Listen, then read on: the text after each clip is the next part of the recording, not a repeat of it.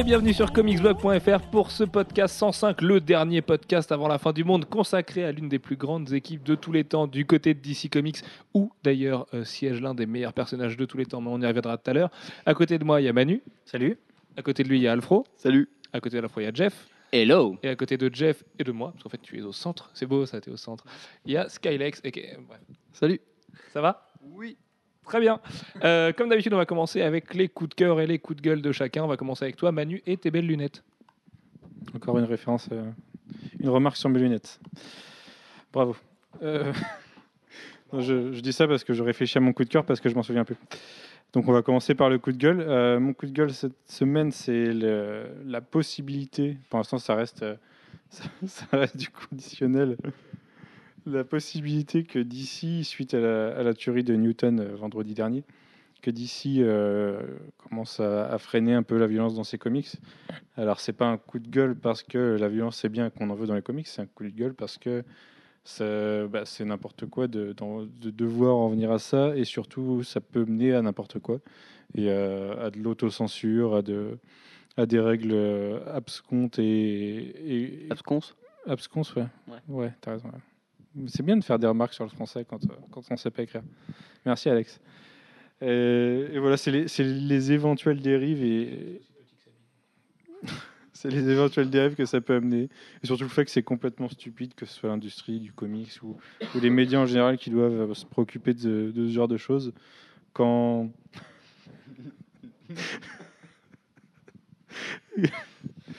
quand, quand à côté de ça, les politiques sont pas capables d'aller euh, créer un vrai débat sans avoir peur de se suicider politiquement. Et voilà, ça me révolte. Très bien. Alfro, qu'est-ce que t'en penses de ça? Toi qui as un avis très tranché sur Seduction of the Innocent et tout le Comics Code Authority et ces belles merdes. Que euh, ça a pas. En fait, l'incidence euh, que peuvent avoir de grands événements comme ça ne devrait pas avoir une incidence sur euh, des phénomènes cu- culturaux, culturels. Waouh Pas mal Ah bah, j'ai bien Petite fait revanche de Manu. bouche. Allez hop, ça c'est fait. Oui, non, c'est euh, voilà, ça devrait pas euh, influencer euh, les médias, euh, quels que- quels qu'ils soient, et euh, du coup, euh, dans le mauvais sens. Non mais tout ça va vraiment être le cas. Moi j'y crois pas trop. hein. Moi non plus. Je En pense même temps, s'il y a moins de violence et plus de Sacha Gray, moi je signe direct. hein. donc euh, finalement, on peut peut-être arriver à un compromis assez intéressant pour tout le monde. Non, mais je pense que c'est du bullshit. C'est le, le côté politiquement correct. Je dis pas que c'est d'ici, mais arrêtez.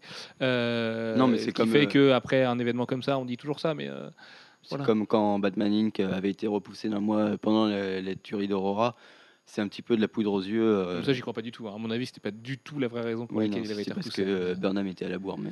Mais même pas tant que ça, parce que le numéro était sorti et qu'en fait, on avait le droit de vendre suite. qu'un mois plus tard. euh, Enfin bon, c'était un peu. Oui, mais par contre, Burnham était à la bourse sur la suite, ouais. mais euh, oui, non, non, pour moi, c'est plutôt l'histoire de, euh, de faire parler, mais, euh, et puis de se dédouaner euh, d'un côté. Bah, ça montre aussi, peut-être peut-être maladroitement, mais ça montre un peu le soutien de DC aussi aux familles et euh, à tout ça, parce qu'évidemment que je pense que quand tu viens de perdre un enfant en bas âge à cause d'un crétin qui a pété un plomb, t'as pas forcément envie que les comics que lise le grand frère de, de la gamine que tu viens de perdre fassent l'apologie de la violence et tout ça. Enfin, tu vois, c'est la même chose. Mais après, je pense que c'est l'éternel débat qu'on a tout le temps, et il y en avait encore un reportage là-dessus. Bon, on a de la chance, les comics sont passés. Euh, sous le radar depuis que c'est devenu un média de niche et maintenant c'est les jeux vidéo qui en prennent pour leur grade mais euh, c'est comme quand les médias disent ah oui le mec joue à Dynasty Warriors un jeu où il y avait beaucoup d'armes à feu enfin non mais réveillez-vous les mecs vous dites des conneries et en plus en disant des conneries vous dites des conneries encore plus grosses que vous donc euh, tu vois là, Oui, euh, Après, faut voir aussi que la tuerie de Newton, ça a eu un impact euh, vraiment euh, énorme aux États-Unis. hein. C'est un truc qui a vraiment choqué. bah, c'est euh, quand même pas comme les 10 000 autres personnes qui meurent chaque année là c'est quand même un mec qui a assassiné froidement des gamins quoi Voilà, en bas âge. Je pense qu'ils ont vraiment ils, ont pris ça en pleine tronche. Surtout que ça s'est passé dans le Connecticut, qui est l'État le plus euh, le plus dur au niveau des armes. un des plus durs Donc euh, ils l'ont vraiment pris en pleine tronche et euh, on voit hein, euh, au début de chaque match, euh, il y avait la minute de silence, ils ont tous porté. Oui, mais le problème, c'est que c'est bien. Enfin, tu vois, après, bon, on va pas rentrer dans un podcast politique parce qu'on n'est pas là pour ça, mais Barack Obama et ses larmes, il est très mignon. euh, c'est très joué en plus, c'est très théâtral, mais il a dit qu'il voulait. euh, Moi, là où j'étais étonné, c'est que beaucoup de gens ont en effet envie que les candidats posent la question euh, du gun control, du contrôle des armes. Euh, après, Obama, il dit oui, on va y réfléchir peut-être, et puis là, on n'en parle plus. Ça y est, quatre jours après, on n'en parle plus, et Bah, les lobbies ont repris. Si Enfin, la NRA, ça pèse tellement des milliards et des milliards et des milliards, et c'est aussi des fonds de campagne. Tu peux pas aujourd'hui parler pendant de... les funérailles hier, il, il a tenté une petite pointe comme ça vers ce, dans ce sens-là, juste une espèce de petite question sur il faudra peut-être y repenser. Je pense, pour tester le truc, mais euh, on sait très bien que la puissance euh, du lobby euh, des armes derrière fait que. que- Et puis il y a aussi Voilà. une, une question rationnelle. hein. Je pense qu'aujourd'hui, si tous les Américains sont armés, même si tu interdis la vente du truc, les Américains seront encore armés pour des années à venir. Et le, il y aura toujours la fa- une facilité à trouver des armes aux États-Unis parce qu'il y a beaucoup de manufactures qui fabriquent des armes, tout simplement. Et déjà, un, ça peut tuer une industrie. Deux, ça peut tuer un candidat, effectivement, politiquement. Et trois, du coup, le fait que tout le monde soit armé, euh, tout le monde a l'argument de se dire oui, mais il faut bien que je me défende. Si mon voisin est armé, c'est pas parce que vous annulez la vente d'armes aujourd'hui que mon voisin sera plus armé demain, tu vois. Et donc, du coup, tu es bloqué dans un espèce de truc. Et à part une politique de tolérance zéro qui est absolument euh, inapplicable, ils peuvent pas vraiment s'en sortir de ce Du, problème. du coup, ils vont faire le contraire, ils vont armer tous les profs pour que- Mais voilà, c'est du coup, ils- du coup, ils se sont posé la question encore une fois dans le mauvais sens en se disant euh, oui, bah du coup, il faudrait réarmer les profs dans les écoles comme ça a été le cas déjà. Un- euh, C'était la même chose après Aurora. hein. Les gens disaient qu'il fallait armer maintenant les caissières dans les cinés avec des flingues, quoi. Tu vois. Donc, euh, Mais c'est réellement un vrai problème politique aux États-Unis, c'est-à-dire qu'aucun candidat peut, enfin, au- aucun homme politique peut sérieusement lancer le débat et le proposer au, au Congrès pour la bonne et simple raison que euh, sa carrière elle est finie. Donc si un président veut faire ça, il faut vraiment que ce soit un président en fin de second mandat et voilà, avec aucune chance d'être élu. Et là, il, en l'occurrence, c'est un président en début de second mandat. Et puis le qui a président qui besoin de c'est le travailler président qui va euh, réussir à le faire élire, parce que même je pense chez les démocrates, tu as plein de mecs qui sont pour les armes aussi aujourd'hui. Donc euh, d'ici à ce qu'un projet comme ça passe effectivement euh, toutes les barrières qui font que la loi devient applicable et partout aux USA, dans tous les États, même ceux où il suffit d'ouvrir un compte en banque pour choper une arme, euh, il y a des, la- des dizaines d'années devant nous. Donc, euh, Et puis il suffit de voir la mentalité de la moitié des Américains encore. hein. Enfin, on le voit sur Internet, ça, ça fait peur des fois. tout à fait. Non, et puis de toute façon, la- l'une des questions qui est, qui est pas du tout posée dans cette affaire-là et qui, à mon sens, fait encore plus euh, question que euh, le port des, armes, c'est qu'est-ce qu'un déficient mental faisait euh, sous le à habiter tout seul avec une mère dont on sait qu'elle a des problèmes puisqu'elle était, elle était fin du mondiste. Voilà, c'est là, c'est plus la question de, de l'encadrement des, de ces gens-là qui, euh, qui est plus euh, Enfin, ça, problématique. là, c'est- c'était au pays des bisounours. hein. Il y en a, je suis sûr qu'à 10 mètres de cette Non, maison, non, mais t'as en des mecs super dangereux qui En seraient France, on a le même problème, c'est qu'on n'a pas assez de personnel pour, euh, pour euh, prendre en charge tous ces gens-là et euh, pour, euh, pour avoir un contrôle suivi. c'est- super compliqué. Pour avoir un peu fréquenté, pas moi personnellement, hein, mais les hôpitaux psychiatriques et tout, c'est impossible de déceler. Il y a plein de gens chez qui c'est impossible de déceler ça, tu vois. Et le mec avant ça, il disait qu'il était solitaire et machin, mais t'en as pas eu toi dans ton collège ou dans ta classe des mecs solitaires qui avaient l'air un peu chelous? C'est pas pour ça qu'ils vont passer à l'acte, tu Si, vois. et- c'était moi. J'ai essayé de euh, les tuer, mais ça n'a pas marché. Ah, c'est pour ça. Euh, non, mais enfin, tu vois, tu peux pas déceler que ce mec-là. Enfin, moi je le connaissais pas, hein, ce Adam là, mais euh, tu pouvais pas du tout déceler apparemment qu'il était, euh, qu'il allait passer à l'acte. Et bon, des, des gens fin du monde, je te dis, t'en trouves euh, dans à 30 mètres ici, t'en as plein, et des gens prêts à passer à l'acte, t'en as plein aussi. Mais c'est juste que oui, effectivement, celui-là est passé à l'acte parce qu'il avait aussi des, des armes chez lui, et, et voilà. Mais faut pas oublier qu'il y a Mohamed Merah qui a buté des gamins de sang-froid aussi en France rien que cette année. hein, donc je pense que les, les Français sont très donneurs de leçons là-dessus, mais il y a bon, c'était d'autres motifs et lui était pas euh, faible psychologiquement dans le même sens du terme. Mais bon, euh, bref, passons pas tout le podcast là-dessus. Manu, un coup de cœur en seul et moi ce podcast, s'il te plaît, Oui. parce que c'est bientôt la fin du monde. Faut qu'on arrête de parler de choses tristes. Euh, mon coup de cœur, c'est l'annonce de la recherche par DC de, de nouveaux éditeurs pour sa branche new-yorkaise. Alors déjà, par rapport au débat qu'on avait la semaine dernière, ou il y a deux semaines, je sais plus. Il y a de la semaine dernière, je crois. Euh, il y a quelques jours. Ouais, ça, ça implique que euh, la branche new-yorkaise ne va pas fermer définitivement, euh, au moins pour le moment. Et, euh, et entre autres, ils recherchent un assistant éditeur pour la ligne Vertigo, ce qui, ce qui est plutôt bon signe sur le fait que la ligne Vertigo va, va se poursuivre au moins un moment. Voilà. Donc c'est une... Oui, comme Ou alors c'est un CDD ouais, à très courte durée. c'est histoire de mettre la clé sous la porte de Vertigo, peut-être, oui. Mais euh, ouais, c'est assez rassurant sur l'avenir de cette ligne et de, de la branche d'ici de, New York. Ah, c'est rassurant, oui et non. hein. Tu peux aussi avoir un éditeur qui est déjà professionnel dans le métier qui arrive chez Vertigo parce que c'est quand même un sacré morceau à tenir. Assistant éditeur, faut rappeler que c'est pas comme éditeur, c'est les mecs qui font tout le boulot. C'est eux qui harassent les artistes pour avoir les pages à l'heure et tout. Le fait de recruter un, un bleu beat là-dedans, moi, ça me rassure pas tant que ça finalement. Mais euh, il y a plein de mecs, je pense, aujourd'hui, qui sont dans le métier, qui rêveraient qui auraient rêvé avant il y a deux semaines d'être assistant éditeur chez Vertigo. Euh, du coup, là, ils sont obligés de chercher un petit nouveau. Je prends pas ça comme une bonne nouvelle, moi, perso, mais euh, tu vois. Des, surtout que tu as des, les, historiquement les, assi- les ex-assistants éditeurs de Vertigo, c'est des mecs comme Axel Alonso, des mecs comme ça, qui ils ont monté très très haut aujourd'hui, la preuve avec Axel Alonso. Et euh, le fait de mettre un bleu maintenant, alors que Vertigo est à deux doigts de se terminer, bah, je suis dis que ce serait un bleu. Bah, parce que s'ils cherchent un assistant éditeur, ce serait, tu vois. C'est quelqu'un avec 3-5 ans d'expérience. Oui, mais euh, ils se connaissent, hein, même chez Marvel, hein, c'est la porte d'à côté, ils ont qu'à toquer, et si quelqu'un veut venir, tu vois, il viendra. Donc euh, ça me fait un petit peu peur, euh, cette histoire. Mais bon, oui, ça, ça peut aussi être vu comme une bonne nouvelle. On verra. C'est un peu bien, est pas très bien. Ok. Voilà. Alfro, coup de cœur, coup de gueule? Alors mon coup de gueule, c'est euh, le fait d'avoir eu la, la fin de d'Amazing Spider-Man 700 leaké. Alors pas, euh, pas ce qui est dans le contenu, parce qu'au-delà du, du spoiler qu'on qu'on va pas du tout dévoiler ici, euh, c'est euh, moi j'attends d'avoir euh, tout le numéro pour pouvoir en parler. Euh, donc je pense qu'on en reparlera beaucoup la semaine prochaine. C'est du coup oui, moi ce qui m'a plus chagriné, c'est de voir qui est une taupe, je sais pas une taupe, mais mais quelqu'un qui, je sais pas pourquoi, a décidé que ce serait bien de, oui, sans, sans doute pour de la thune, mais voilà, Bon, pour de la thune, je sais pas. ouais, Enfin, je sais pas euh, euh, quelle est la Tu vois, puissance ça a été payé par personne, ça a été dévoilé sur un vieux forum. Le Mm. mec, je suis pas sûr que tu vois. Le gars, il l'a fait, il l'a dévoilé, les Oui. pages ont été récupérées. C'est ont- pas pour 100 bucks que tu fais ça, quoi. Donc, euh, 100 bucks, c'est 100 dollars pour les gens qui parlent français comme nous. pardon. Voilà. Et euh, Excusez-moi, je suis bilingue. Et du coup, voilà. Moi, ce qui m'ennuie là-dedans, c'est que euh, déjà, ça, ça crée toute une espèce de, de vague d'insultes, voire de menaces de mort, euh, alors qu'on n'a pas du tout euh, vu l'ensemble du numéro. Non, enfin, si, faut- on sait comment c'est fini, hein, globalement. euh. Ouais, Moi, je comprends pas les bon. menaces de mort, mais je comprends que les gens soient déçus quand même avec ce qu'on en sait. euh. On, on sait comment ça finit, on sait ce qui est Superior Spider-Man, on sait tout ça. Donc, je comprends que les gens râlent. Bah, moi, j'ai même pas lu ces quatre pages, je, je veux pas les lire. Mais C'était le premier à me demander ce qui se passait dedans. oui, je t'ai demandé ce qui s'est passé, mais j'ai pas lu. Voilà. Mon intégrité est complètement respectée. Ouais. Et euh, non, moi ce qui m'ennuie, voilà, c'est euh, c'est quand même censé être un événement, quelque chose qui est censé sortir day one, euh, de mettre tout le monde autour et que le débat puisse commencer à ce moment-là. Et là, bah, ça fait un flop parce que un petit malin a décidé que ce serait hyper drôle de les dévoiler. C'est, je trouve ça à la fois décevant et à la fois ça monte un peu les limites aussi de la surcommunication d'Internet.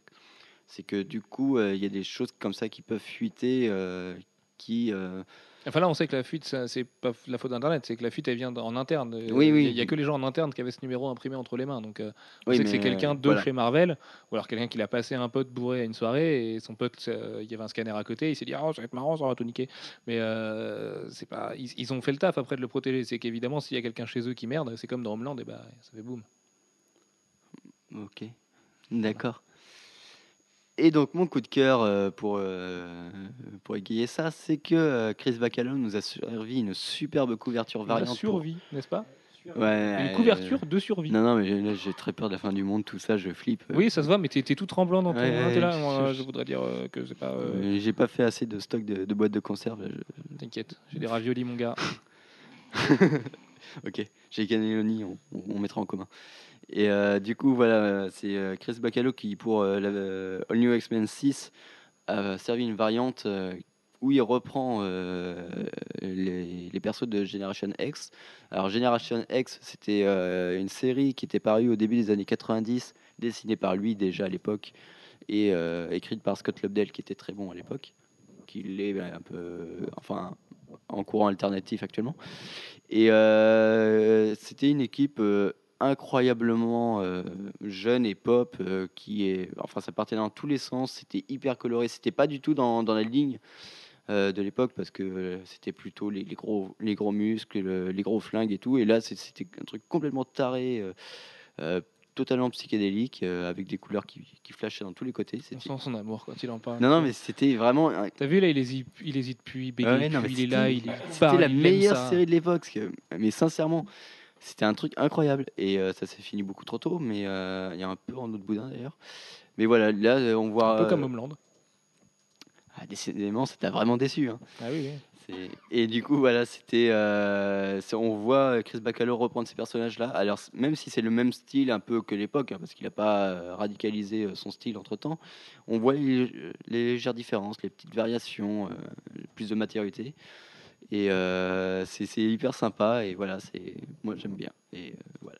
Et ça vous en coûtera 5 bucks. Jeff, coup de cœur, coup de gueule? Alors, moi, mon coup de cœur, ça va être. euh, alors, ça aurait dû être un coup de gueule euh, éventuellement, mais en fait, ça, ça me réjouit plutôt. euh, finalement, c'est que DC perd la licence d'un certain nombre de personnages de Pulps. Donc, en particulier, First euh, en gros, quoi. en gros, les personnages de First Wave, Avec qui dont ils n'ont avait rien joué. fait depuis trois ans à peu près, Dont voire même n'a rien fait. hein. quatre. Il avait les clés euh, pour en faire quelque chose. il Euh, a rien. voilà, c'est c'est un coup de cœur parce que ben, c'est des personnages qui, au moins pour une partie d'entre eux, ne méritent pas ça. hein. En particulier Doc Savage c'est, ou le Spirit. C'est dommage euh, que, que personne n'en fasse rien. Donc je pense qu'on risque de voir quelques-unes de ces licences réapparaître chez les licenceurs euh, fous euh, que que sont Dynamite, ou IDW. Surtout Dynamite, a priori. C'est plus leur rayon à eux. Voilà, c'est plus le rayon de Dynamite, mais c'est aussi celui d'IDW.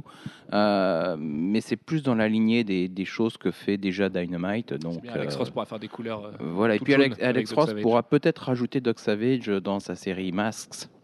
Cool. Ouais, youpi. Là, Cette fabuleuse série. T'as lu le Euh, premier numéro d'ailleurs? Ouais, j'ai lu le premier numéro. Oh, c'est pas. C'est pas terrible. c'est- Oui, mais c'est pas mal non plus. Voilà, euh, c'est. En langage Jeff, ça veut dire que c'est pas terrible. Non, non, non, ça, ça- ça- non, franchement, je ne me suis pas si embêté que ça. C'est un peu gros. Euh, voilà, il y a d'énormes ficelles. euh, mais, et puis, c'est. ouais, on passe trop facilement du. euh, du shadow euh, à, à son identité euh, secrète. euh. Enfin bref, c'est bizarre. Et puis ils sont tous là. Voilà. On se demande, ils se promenaient par là, tous ensemble. Petite bar mitzvah au coin de voilà. la rue, puis hop. Exactement. Bref. Euh, et, et puis la menace est absolument dans des. Voilà, c'est. Les gars ont pris des champignons hallucinogènes avant de commencer à faire le scénario. Et puis Alex Ross, c'est fini. Ah, ça y est, il a fait son numéro. Oui, il a fait son va. numéro, oui. Bah, ça, Maintenant, il fait une couverture affreuse Voilà. où il vomit sur la couverture de Green Hornet. Il a fait des beaux pencils, puis il a vomi dessus, un vomi tout vert. Il a Oui, mangé bah, il, de a, il a fait une expérience en couleur, enfin en absence de couleur, en, en bichrome. Ah, il m'avait déjà pété les yeux sur Kirby Genesis, mais alors là, il fait très fort. Ouais. Surtout que Paulo Voilà. Rivera mais fait une couverture impeccable à côté, euh, ça surprend. Mhm. Mais bon, on- donc on va peut-être avoir droit à un peu de Doc Savage en comics et ça sera pas mal. Ok. Enfin, ça dépend par qui. Euh, un coup de gueule, euh, ben, les menaces de mort euh, contre Dan Slott, euh, justement sur Amazing Spider-Man euh, 700. Voilà. Euh, parce qu'il a été tweeté violemment. Plusieurs fois, ouais. Un mec plusieurs fois. crayon dans On peut toujours, on peut toujours pas vous dire pourquoi. Non. Mais bon. euh, Même si beaucoup d'entre vous sont au courant, a priori. Oui, mais on- non. Quand on vous a dit que c'était leaké, beaucoup ont été voir. On n'a pas voulu vous en parler parce que justement, c'est pas notre rôle de servir à liker des pages et que voilà, ça servira à rien de niquer le marché ou tout ça. Mais euh, encore une fois, moi je comprends pas les menaces de mort, mais de toute façon, Internet est rempli d'abrutis, il y a des cons partout. Mais c'est vrai que Ah, Pour ceux qui ne sauraient pas de quoi on parle, il s'agit de la fin de Amazing Spider-Man 700 et de euh, le futur su- supérieur Spider-Man, le pourquoi, le comment et, euh, et surtout euh, le qui. Bah, le truc, c'est que Dan Slott disait que ça allait couper Internet en deux. J'ai l'impression que ça a coupé Internet en euh, deux personnes, oui. Et puis, euh, et puis les 4 millions d'autres euh, à côté qui, effectivement, trouvent ça nul. Quoi. Il y a- moi, j'ai dû entendre trois réactions positives là-dessus. Bah, Arrête de nul, regarder avec ton regard de secrétaire, là, euh, par-dessus tes lunettes. c'est non. Après, il faudra, faudra Sacha voir comment c'est traité.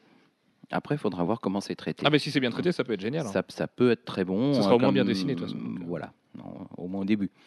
C'est ça, au Voilà. moins au début. En effet. Bon, on a peut-être un petit coup de cœur, un petit coup de gueule par Oui, là-bas. on a un petit coup de cœur, un petit coup de gueule.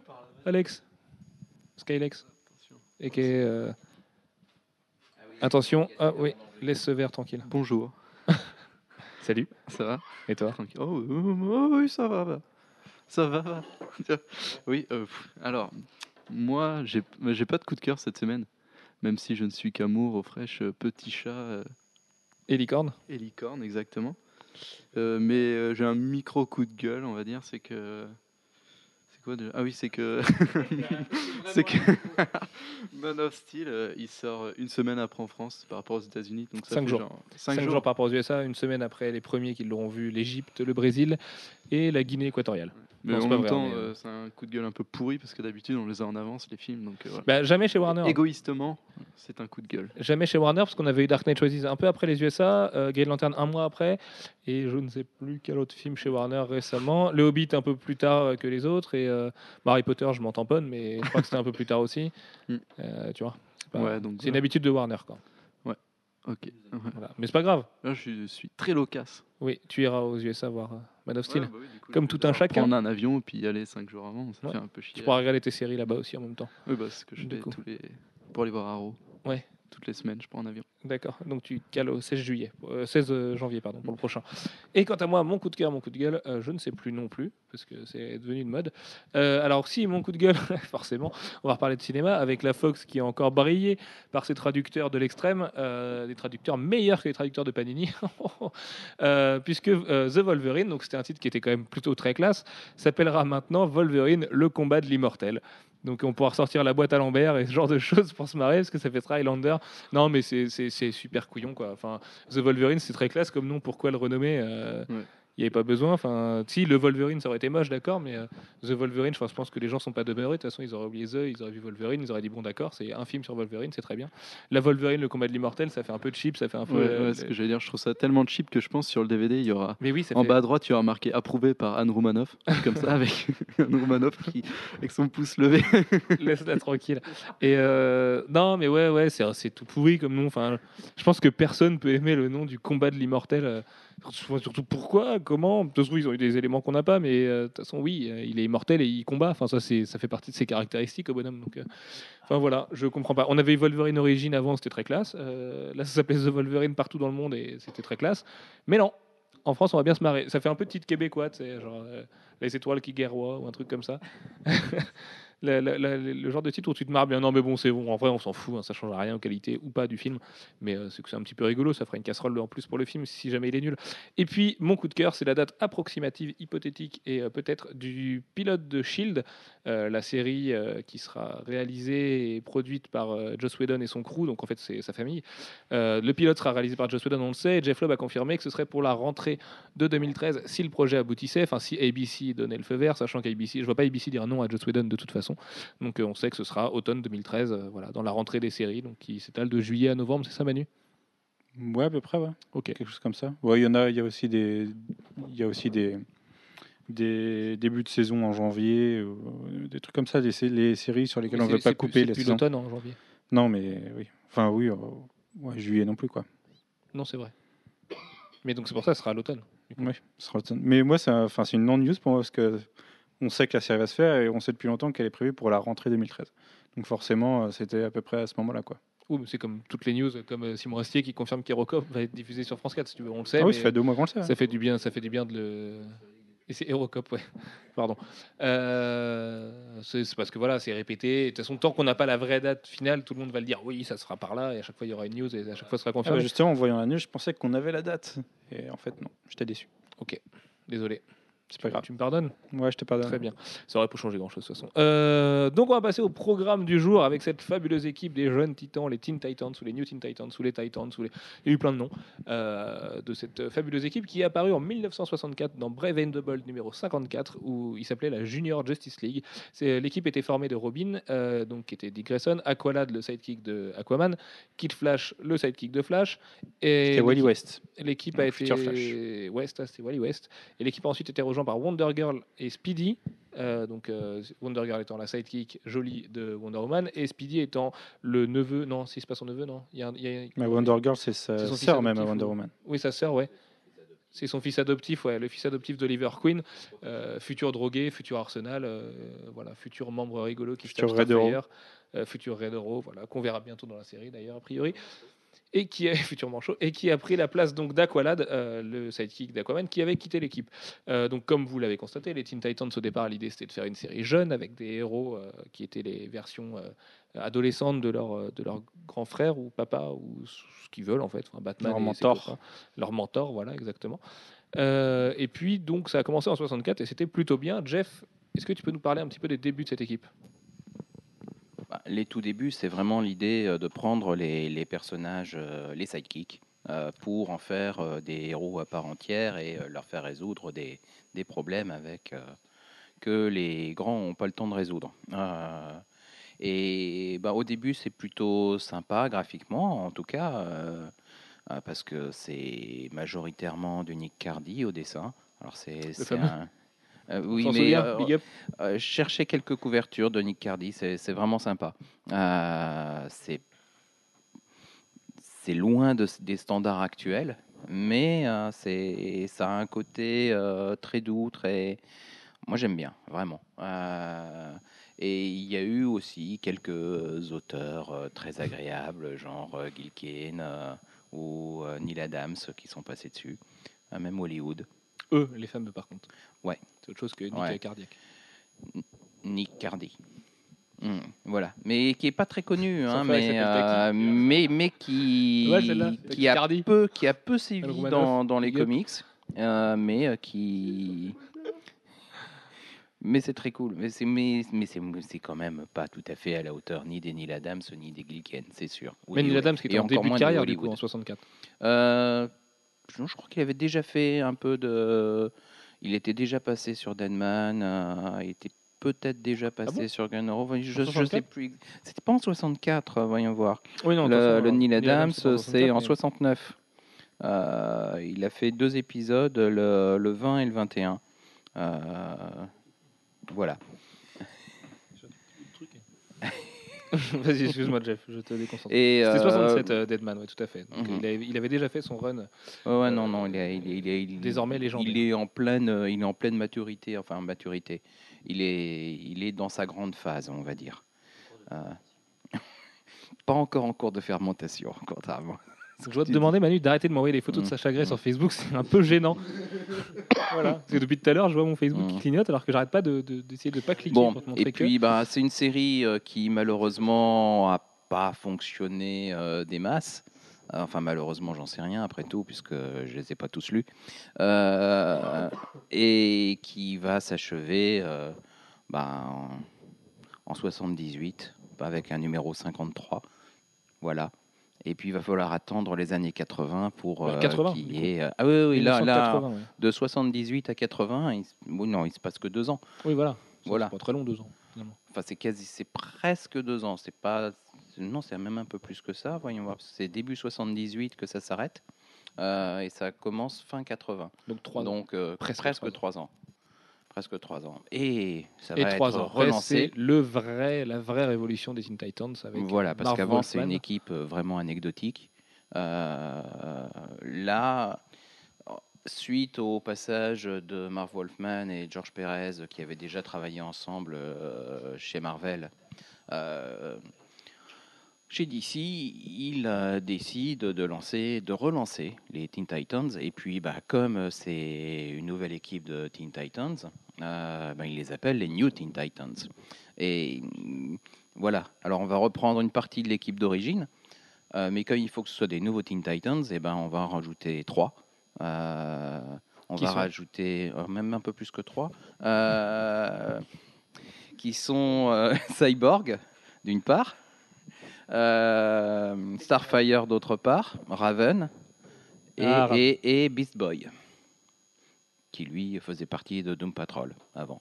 Voilà. Et qui est vachement cool. Et qui qui est très très rigolo. cool, qui est, qui est vraiment très rigolo, qui, qui, qui a un casse-pied fini, euh, mais euh, voilà, qui est un C'est un, bout peu, c'est un peu le roster le plus légendaire des Teen Titans en fait. C'est l'équipe la Bah, plus connue aujourd'hui. euh. C'est En plus d'être un run respecté par tous et adulé par certains, c'est quand même le roster que, dont Jeff Jones d'ailleurs va se resservir après en 2003 et qui restera aujourd'hui dans les annales comme la vraie équipe des Teen Titans.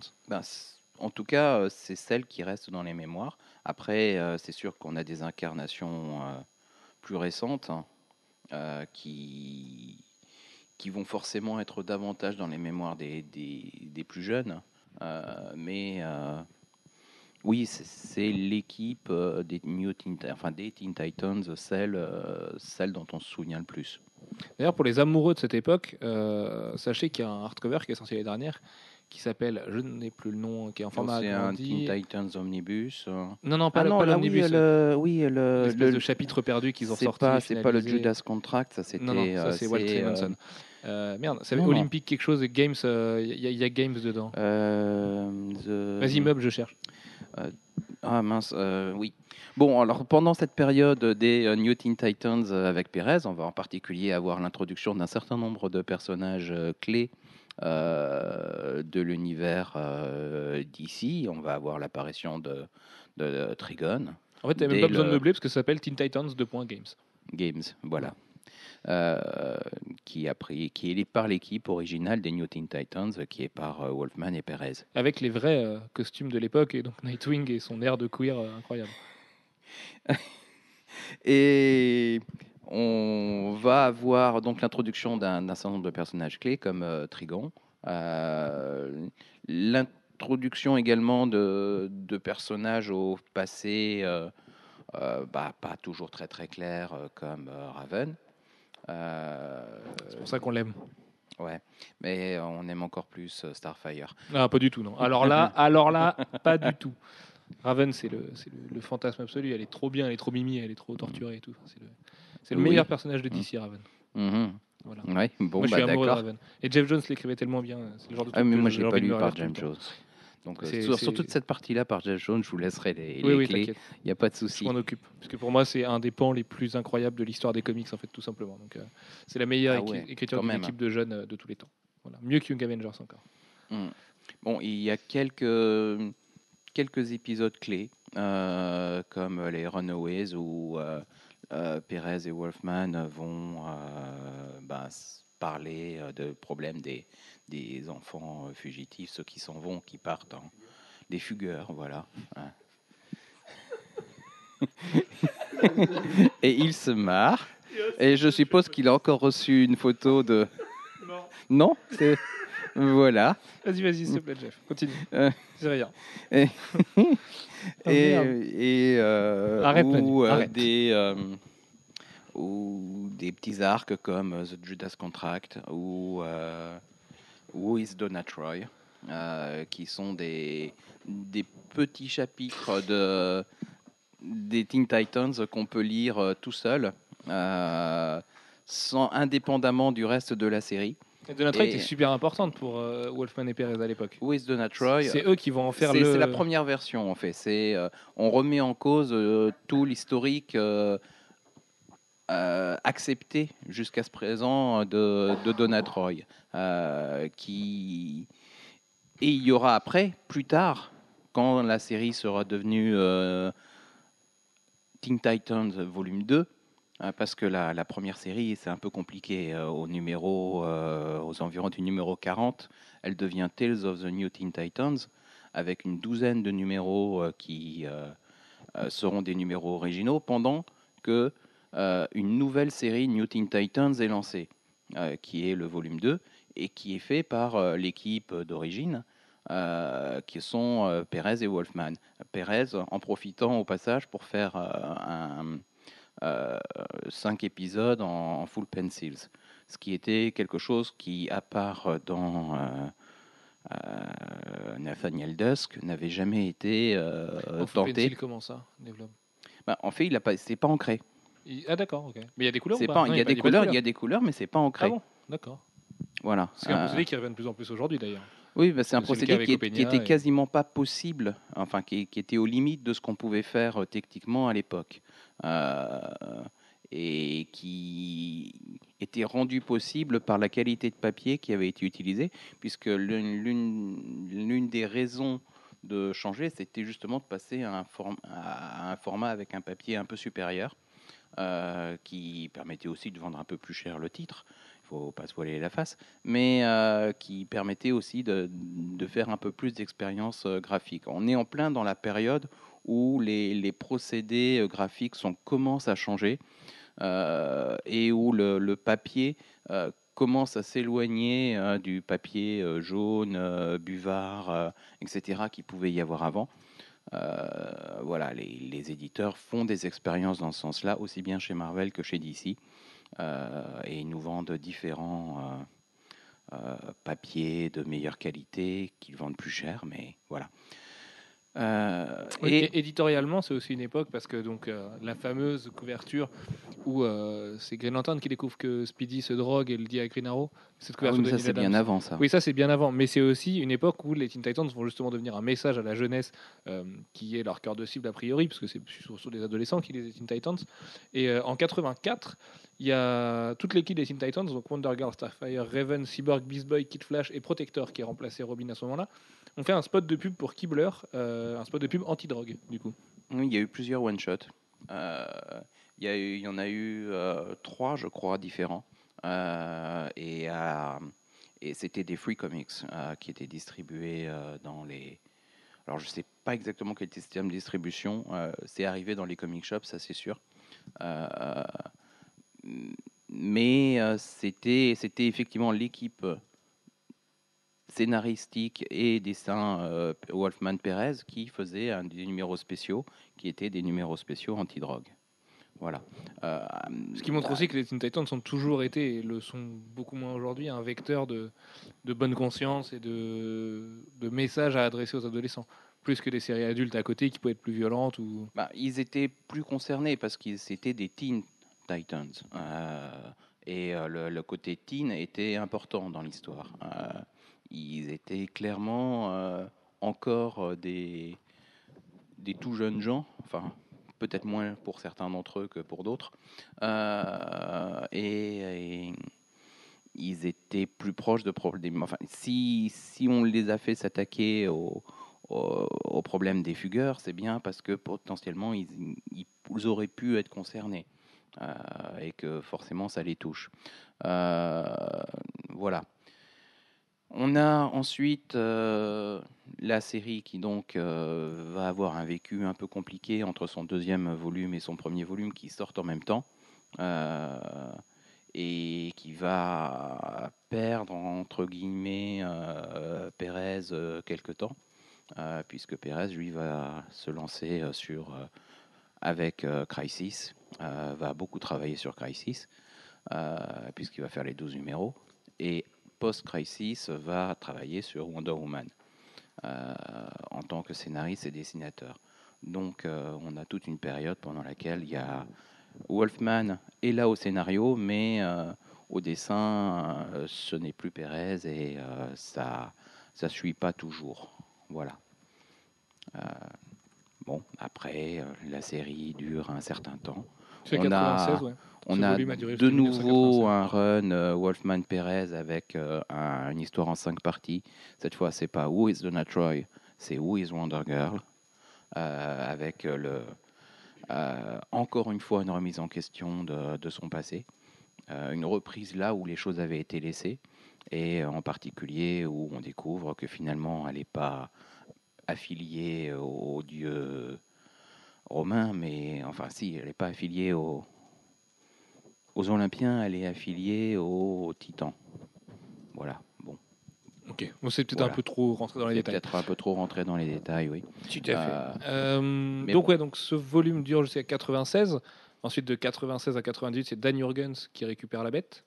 Est-ce que tu Non, c'est pas spécialement. Euh, la seule chose que je peux en dire, c'est une équipe menée par un, un atome euh, rajeuni, euh, qui, qui était d'ailleurs une série plutôt intéressante avec un, euh, des, un personnage qui revenait du, du futur. Ah, enfin, je me souviens plus exactement, mais c'était franchement pas mal. Euh, C'est une série qui a pas duré très longtemps. Hein, c'est une série qui a vraiment 98, duré peu long- peu de temps, qui a été remplacée par une autre série avec un mélange de personnages d'anciens et nouveaux, euh, que celle-là, je ne l'ai pas lu, donc je ne peux pas vraiment en parler. Euh, voilà. Très bien. Et là, on va sauter très rapidement à la, à la période qui vous intéresse le plus, vous. Moi, oui, ouais. Bah, Mm. en fait, entre eux, du coup, la période qui l'intéresse Euh, le plus. donc, juste une chose, avant, qu'on attaque 13, cette période-là, euh, il y avait deux choses. La, la série principale New Teen Titans en 82 a eu une mini-série Tales of New Teen Titans qui se concentrait sur les origines de quatre des personnages, donc Raven, Cyborg, Beast Boy et euh, Starfire. Donc les quatre Euh, qui faisaient pas partie de l'équipe au départ. Exactement. Euh, et il y a un crossover euh, New Teen Titans euh, Uncanny X-Men euh, par euh, Walt Simonson euh, et Chris Claremont euh, qui oppose, enfin, où déjà on a droit euh, aux New Gods et à Darkseid et, et au Phoenix. Voilà. Pour revenir sur la série de Danny Huggins, donc, le volume 2 entre 96 et 98, euh, George Perez aussi était euh, encreur sur la série et euh, a fait quelques pencils sur la série, même si on s'en souvient moins que sa période légendaire avec Marv Wolfman. Ensuite, euh, de 99 à 2002, on a donc la série Titans, euh, qui a beaucoup moins marqué les esprits a priori, où on pouvait suivre Nightwing, Troya, Arsenal, Tempest, euh, Flash, donc Wally West, euh, Starfire, Cyborg, Changeling, Damage, euh, Argent, que je ne connais pas, euh, et, un nouveau membre euh, qui s'appelait Jesse Quick. C'est pas non plus le truc dont on se souvient le mieux aujourd'hui. Cette équipe-là, après, a donné naissance aux Outsiders, qui sont quand même beaucoup plus intéressants, du coup, dont Manu parlera tout à l'heure. Mais surtout, en 2003, on arrive avec la révolution, ce que moi j'adore. Alex, tu l'as lu aussi, tu vas pouvoir un petit peu en parler. Avec Jeff Jones, donc, qui arrive sur le titre et qui va complètement le révolutionner, en fait, en reprenant. Alors, c'est une révolution. Vraiment dans le temps, c'est un volume qui a duré longtemps, hein, qui a duré jusqu'à 2011, même si lui n'est pas resté jusqu'à 2011. Euh, juillet 2003, il arrive sur le titre. C'est Mike McCone qui signe une très jolie couverture où on peut voir Wonder Girl, Nightwing, Kid Flash, Beast Boy, Starfire, Superboy, Cyborg et Raven. Euh, donc pour moi, le roster absolument parfait. Et en fait, ce qui est assez marrant, c'est qu'il va reprendre du coup les codes de ce qui se faisait, de ce qui faisait vraiment les Teen Titans. Donc euh, ce message aux jeunes, euh, les histoires d'amour qu'il peut y avoir entre eux, l'apologie du coup de bien faire les choses, mais de montrer aussi que l'adolescence c'est fait de plein de hauts et plein de bas. En plus de ça, il y a plein d'histoires euh, au long cours avec notamment Raven, avec euh, la relation entre Superboy et Wonder Girl et Nightwing euh, et Starfire aussi. C'est un espèce de euh, comment elle s'appelle cette série que t'adores Manu Euh, Pas Gossip Girl, l'autre. Newport Beach Newport Beach, voilà. C'est The aussi. C'est un peu euh, le mélange de Newport Beach et de, et de la Justice League. C'est super réussi, c'est hyper bien dialogué, c'est plein de bons sentiments, mais en même temps, on sent que ça peut déraper à n'importe quel moment. Et c'est pour ça d'ailleurs que je trouve que c'est la meilleure incarnation de ce que peut être une équipe de jeunes, puisqu'on a des jeunes qui sont vraiment complémentaires les uns les autres, euh, qui ont tous grandi d'ailleurs, qui existent tous et qui sont tous des personnages majeurs de l'univers d'ici, encore aujourd'hui avec les New 52, et qui vont vraiment vivre ensemble. Et, On va les suivre. Et c'est très, très, très décompressé. On dirait du Brian Bendis dans, dans l'écriture, dans le sens où on, voit tout, en fait. Chaque, épisode se finit, il n'y a pas forcément un cliffhanger de dingue, mais on reprend juste après et euh, voilà, on les voit évoluer dans le temps, petit à petit, et leur relation pourrir ou s'améliorer. Voilà. Et c'est euh, pour moi le, ce que doit être une série de jeunes et ce que je regrette aujourd'hui. Bah ouais, parce qu'il fait un truc vraiment très très fort, c'est qu'il est tout le temps sur le fil en fait, euh, tout au long de ses épisodes. C'est qu'il il fait en fait un soap opéra euh, très euh, très Friends, euh, très voilà très télégénique finalement dans l'écriture, mais il est toujours à la limite de se planter, d'en faire un truc un peu mièvreux, et mais il tombe jamais dans ce travers-là justement. C'est ça reste quand même une série de super-héros, donc il y a toujours des menaces et tout. Et il arrive à mener, à mener ses, ses relations entre personnages qui sont euh, donc euh, des adolescents sans tomber sur les travers euh, de Ah, tu m'as quitté pour celle-là et compagnie, même s'il y a ça. hein. En plus, dans le bouquin, c'est la relation Nightwing-Starfire, elle est quand même un modèle du genre, on va dire. Et, mais il arrive à, pas, à pas ennuyer le lecteur, il a sur. Enfin, il en fait pas un comics pour, pour midinette, quoi. Euh, en étant un peu péjoratif. Bah, mais, de la euh, même manière que euh, Brian Bendis a fait, fait ça avec Ultimate Spider-Man, sauf que c'est encore plus fort du côté de Jeff Jones, puisqu'il le fait avec plusieurs relations et plusieurs personnages tous en même temps, en ayant Beast Boy qui est un petit peu le membre qui fait marrer tout le monde. Et euh, c'est super efficace parce qu'en plus, il développe des vraies trames scénaristiques euh, qui impliquent plein de choses derrière. Et c'est la grande époque, pour moi, c'est une grande époque de DC, hein, 2003, euh, tout ça, c'est une époque euh, en termes de vente qui n'était pas non plus euh, énorme, mais c'est l'époque où quand il neige dans les Teen Titans, il neige aussi à Metropolis par exemple. Et c'est l'espèce de constance éditoriale comme ça que j'ai trouvé génial. Et lire euh, les Superman de Jeff Jones et les Teen Titans et ça en même temps, bah, c'était un réel plaisir. Et je me souviens d'ailleurs en VF, c'était encore Semic à l'époque qui avait les droits. Il y avait un magazine Teen Titans qui existait. Et euh, rien que pour ça, c'était quand même une bonne époque. Parce que c'est l'époque où on pouvait se permettre de sortir un magazine Teen Titans en France et de le vendre. Et euh, c'était- vraiment, vraiment quelque chose. C'est le genre de, run. Je rêverais qu'un omnibus aujourd'hui sorte. Un, un vrai bel omnibus reprendrait en reprenant tout le run de Jeff Jones. Et c'est une lecture enfin, que je conseillerais un demi- un demi-milliard de fois à tout le monde. Quoi. Et C'est, euh, pourtant, il n'a pas été aidé parce que tous ces dessinateurs n'étaient pas tous au, bon- au même niveau. Je me rappelle plus tout à fait. Bah, il y a eu Ian Churchill, il y a eu Mike McCone, il y a eu Ed Benes qui est venu l'aider ensuite, enfin qui est venu aider l'autre scénariste sur Titans plus tard. Euh, je me souviens plus exactement qui y avait en. Moi, je me rappelle de McCone qui était pas. enfin, il n'était pas au, au meilleur euh, de son niveau et, et pourtant, euh, bah voilà, il faisait le taf. Et euh, l'écriture de Geoff Jones faisait que euh, qu'avec un bon storytelling, ça passait. Bon, euh, Ian Churchill euh, était déjà un tueur, donc ça c'était pas le problème, mais mais c'était voilà, c'est en plus c'est hyper frais quoi. C'est Si, si, mais il y avait bien donc Eddie Barrows, hein, j'ai dit une connerie. Il y avait Ed Benes, pardon. Il y avait Eddie Barrows, Al Barrio Nuevo et, et Mac McCone, du coup. Mais ouais, enfin, Mac McCone, je trouve un petit peu dur avec lui parce que euh, c'était efficace, quoi. C'est une série qu'il faut pas lire non pour le dessin, hein, ça c'est sûr, mais euh, ça faisait le taf. ouais, quoi. le- le- les, les épisodes de Ian Churchill, moi, m'avaient euh, quand même euh, sympathiquement impressionné. Oui, bah, à l'époque, c'était un Ian Churchill très très fort. oui. En effet. Euh, on a aussi du coup un crossover avec les Outsiders à l'époque euh, qui était bien. C'était un crossover qui s'appelait Insiders et qui était vachement cool, qui était publié chez Panini, il me semble, parce que c'est l'époque où je lisais beaucoup de Panini et que je lisais ces séries chez eux. Euh, Il y a également One Year Later qui a une énorme influence dessus, où on s'est retrouvé du coup un an après avec les Titans et qu'on comprenait pas forcément tout ce qui s'était passé.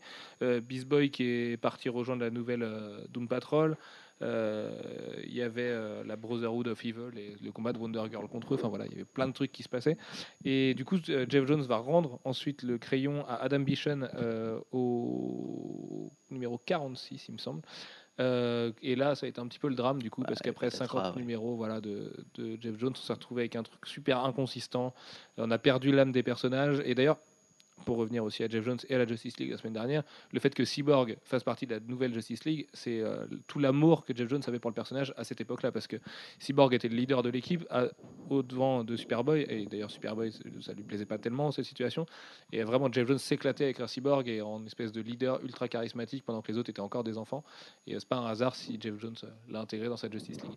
Dans le rôle finalement contraire, ce qui est assez marrant. Oui, parce que du coup, il se retrouve, il est un peu le cul entre deux chaises, il est le leader des jeunes, mais un petit peu le faire valoir aussi des plus vieux ensuite, euh, plus tard. Euh, donc, ouais, Adam Bichon arrive sur la série, euh, bon, bah, patatras, voilà, c'est Bah, c'est c'est mal écrit, il faut être honnête. hein. Après 4 ans de Jeff Jones, ça fait tout drôle, quoi. Bah, les, les pers- en fait, les personnages ont changé de caractère du tout au tout. Euh, Raven est devenu une espèce de gothico euh, poufias euh, absolument euh, insipide. euh. Oui, parce que j'en ai pas assez parlé. Mais Jeff Jones, c'est l'homme qui a le mieux écrit Raven. Euh, le personnage de Raven pendant ces 40 numéros de, de Teen Titans, c'est absolument hallucinant. Bah, il est On ouais. comprend tout le drame qui se déroule pour elle parce que sa condition fait qu'elle pourra de toute façon pas être heureuse et elle tombe jamais dans les travers comme tu dis de la goto pouf euh, qui va se faire que de se lamenter et, et de se plaindre tout le temps et elle essaie d'aller de l'avant et tout. Enfin c'est génial. Et les autres qui essaient de l'aider tout ça en plus d'un design quasi parfait et d'apparitions euh, surpuissantes de temps en temps. Enfin c'est vraiment euh, la quintessence du personnage et euh, c'est autre chose que ce qu'elle est aujourd'hui ou, ou que ce qu'elle a pu être avant malgré tout l'amour que j'ai pour Wolfman et Perez. Et vraiment, s'il y a deux personnages que Jeff Jones a su mettre sur le devant de la scène, c'est bien Cyborg et elle, du coup. Mais, voilà, c'est le problème, c'est que quand tu passes après quelqu'un qui écrit aussi bien, faire ce qu'a fait Adam Mitchell, euh, c'est- compliqué. Il a perdu son lectorat. en- Je pense que ça a été la perte de lectorat la plus rapide de l'histoire des comics. Ça a été très vite, ouais, parce que du coup, les Titans ont été lancés dans la panique Mm. euh, pour retrouver du coup ces héros-là, donc en version adulte. Donc on a Donna Troy, euh, Wally West, Nightwing, Starfire, Cyborg, Beast Boy et Raven justement, sous l'impulsion de Jude Winnick et de Ian Churchill. Là, c'est pareil, on a le même problème. hein. C'était très bien sur le premier arc, les Titans, et puis après, ça a été un petit peu la catastrophe et patatras et tout s'en va. Mais Bah, surtout qu'ils ont tué des personnages euh, de façon un peu arbitraire et mal justifiée. Bah, à partir de 2008, de toute façon, c'est ce que beaucoup appelleront plus tard, je pense, l'espèce de déchéance euh, pré-New 52, où d'ici, c'est plus tellement quoi faire avec ses persos, avait fait un peu le tour des questions de partout. Bah, ils étaient aux abois, euh, ouais, ils faisaient des changements à tirer à rigot. Et... Bah, Ti- Titan, c'était pas prévu. On a su après que c'est une série qui a été lancée dans la rapidité la plus totale. Euh, Il y avait Joe Benitez d'ailleurs qui dessinait à l'époque et je me je m'en souviens toujours parce que ce deuxième numéro de Joe Benitez est absolument magnifique. Et après, il est parti faire une série qui s'appelle Lady Mechanica, enfin de dessiner une page tous les six mois à peu près. Euh, C'était pas mal. Moi, j'ai bien aimé Titans. euh, retrouver les héros. En fait, je trouvais qu'il y avait vraiment ce côté Jeff Jones dans l'écriture, en moins bien certes parce que Jude Winnick n'est pas Jeff Jones, même s'il est plutôt très très bon. Mais il y avait vraiment l'approche des héros qu'on grandit et ont enfin qu'on vraiment assimilé tout ce qui s'est passé pendant 4 ans de Jeff Jones justement et qu'oublie un peu les conneries qui pouvaient les diviser tout ça le problème c'est que justement ça devenait une équipe de Justice League avec des seconds couteaux et bah, du coup ça marchait pas trop à cause de ça parce que les mecs étaient grands étaient euh, capables de raisonner s'adressaient plus à un lectorat uniquement adolescent et à part le super kiff de se voir grandir en même temps qu'eux il n'y avait pas grand chose à en tirer. euh, voilà, je vous dis, Bah. après le premier, le premier arc, euh, tout le monde a un petit peu lâché l'affaire. Quoi. Bah, il y avait un côté marrant, c'était ouais, de retrouver les relations entre tous ces personnages euh, une fois adultes, euh, mais vraiment au point où, où c'était resté, voir Nightwing et Starfire dans la piscine se dire bon bah on reste potes, mais voilà ça peut pas marcher. Et il y avait il y avait ce côté sympa, mais après c'était un peu mou quoi. C'était Mais C'est pour ça que DC va profiter de Brightest Day aussi pour relancer un titre qui s'appelle Titans Villains for Hire, que je ne vous conseille pas. Euh, parce qu'en fait, euh, les, beaucoup de personnages des Titans étaient partis dans Justice League, Cry for Justice notamment. euh, Donc Speedy qui perdra un arbre, un arbre, un, un- un bras. Pourquoi un arbre? Oh mon arbre, il est parti où mon mon Ouais, boulot? C'est c'est peut-être ça, je suis bilingue aussi. Euh, donc ouais, donc qui perd son bras dans la bataille. Beaucoup de personnages sont partis à droite à Search gauche. for the Eucalyptus. Nightwing, euh, Nightwing.